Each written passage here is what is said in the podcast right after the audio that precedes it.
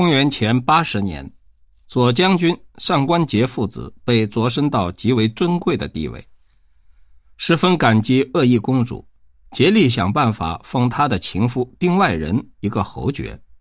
可是霍光拒绝，上官桀父子退而求其次，希望丁外人当光禄大夫，这样就有受到皇帝召见的资格。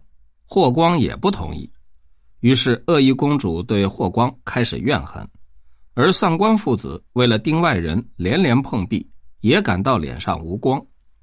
正巧，上官桀的岳父所宠幸的一个叫冲国的人，当太医监，有一天不知道什么缘故，贸然闯到他不能进去的寝殿之中，被捕下狱，判处死刑，而冬季就要过完。恶意公主替冲国缴纳了马二十匹赎罪，才获得免死。于是上官父子更加感激恶意公主，而深恨霍光。按照西汉王朝的法令，冬季之后便停止行刑。其实这句话的意思暗示可能是立即执行死刑。在刘彻的时代，上官桀已经是九卿了，地位比霍光要高。年俸两千担，而霍光只是奉车都尉兼光禄大夫，年俸比两千担。而现在上官父子同时都当将军，皇后又是上官安的亲女儿，不过是霍光的外孙女而已，又隔了一层。霍光反而大权在握，凡事非他批准不行。上官父子心里愤愤不平，决心夺权，于是。开始了一场惨烈的宫廷斗争。燕王刘旦是刘弗陵的老哥，反而不能继承帝位，满腹委屈。而这时，御史大夫桑弘羊因建立盐铁酒等专卖制度，给政府开辟财源，认为自己有很大的功劳，想使他的小弟取得官位，却得不到，对霍光也是十分怨恨。恶意公主、上官桀、上官安、桑弘羊以及刘旦，秘密结成了一个反霍光的阵线。刘旦的行动更为积极，派遣孙仲之等前后十几次密使，携带大量贵重的金银财宝，用最快的速度前往首都长安，赠送给恶意公主、上官父子和桑弘羊等。上官桀等使人用燕王刘旦的名义向刘弗陵上书，告发霍光到京师郊外检阅狼和羽林时，沿途戒严，像皇帝出巡一样，禁止行人走路。太官先到前站准备饮食住处，完全是天子的仪式。又指控说，苏武出使匈奴韩国二十年，誓不投降。不过只筹庸一个典属国，而大将军长史杨畅毫无功勋，却升任收属都尉，而且擅自把校尉调到最高统帅部，增加参谋本部的人数。刘旦在奏章上表示，霍光独揽大权，为所欲为，恐怕有非常行动。我刘旦愿意缴还亲王印信，到宫廷侍奉陛下左右，保护圣宫。督察奸臣。等到霍光休假时，上官桀抓住自己值班的机会，把这封奏章呈送给了刘弗陵。他的预期是，只等刘弗陵把奏章交下查办，就跟桑弘羊立即逮捕霍光，把他处决。可是万万没有想到，呈送给刘弗陵之后，刘弗陵留在案头，并不交下查办。第二天一早。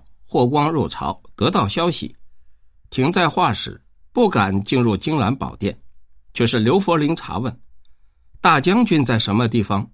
上官桀回答：“因为燕王控告他，不敢进殿。”刘弗陵下令召见，霍光进殿之后，脱下官帽，叩头请求定罪。刘弗陵说：“将军，请把官帽戴起来。这奏章明明是假的。”你有什么罪呀？霍光松了一口气，问说：“陛下怎么知道是假的呢？”刘弗陵说：“你去广明检阅禁卫官，是近几天的事征调校尉还没有超过十天。而燕王刘旦怎么能够知道呢？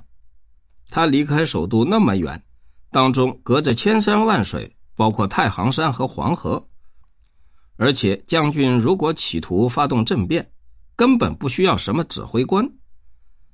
当年刘弗陵才十四岁，这种迅速的反应和英明的决断，尚书跟左右高官无不震惊。而递交文书的人果然逃亡。刘弗陵下令紧急追捕，上官桀等人心虚恐惧，劝解说：“这是一件小事，用不着劳动圣心。”刘弗陵不接受，不过终于无法捕获。但是以后上官桀党羽有打霍光小报告的，刘弗陵都严厉的答复说：“霍光是一位忠臣，先帝嘱托他辅佐我治理国家。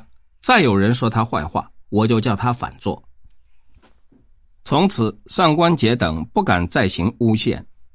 上官桀等跟恶意公主既不能用合法形式扳倒霍光，就决心采取激烈的手段。于是，他们秘密决定，由恶意公主摆下酒席，请霍光赴宴，就在帐下伏兵，把霍光格杀，然后罢黜刘弗陵，迎立刘旦继位。刘旦完全同意这种安排，双方通信频繁。刘旦承诺继位之后，封上官桀王爵，联络各军各封国英雄豪杰，有数千人之多，武装待命。刘旦把他的计划告诉封国宰相平，平劝阻说：“大王从前跟刘泽合谋，事情还没有成功，消息就已经走漏了，就是因为刘泽性情浮夸，不切实际。据我了解，上官桀做事。”一向粗枝大叶，而上官安因为从小就富贵之故，骄傲狂乱，都不是成大事的人，恐怕又像刘泽那样，归于失败，而且借令成功，恐怕到时候他们又会对你背叛。刘旦不相信，他说：“前些时有一个男子到皇宫之前，自称是故太子刘据，长安城人民一时归心。”欢悦不止，霍光害怕的不得了，出动军队镇压，防备非常。我是先帝的长子，天下共知，还在乎有人反对吗？稍后，他对他的臣僚说：“恶意公主通知我，唯一的绊脚石是霍光跟右将军王莽。这个王莽，不是八十年后取代西汉王朝的那个王莽，这个王莽别名智叔，是天水人。”而今王莽逝世，宰相田千秋又害病，大事必然成功，不久就会有好消息。下令文武官员准备行装，以便随时出发。然而阴谋中再起阴谋，上官安秘密设计，等到刘旦进京之后，再把刘旦除掉，才罢黜刘弗陵，拥护老爹上官桀继位。亲信们说：“那么皇后怎么办呢？”上官安说：“追逐鹿的猎狗，还能顾到兔啊？什么意思呢？意思就是追求大的目的，不得不做小的牺牲。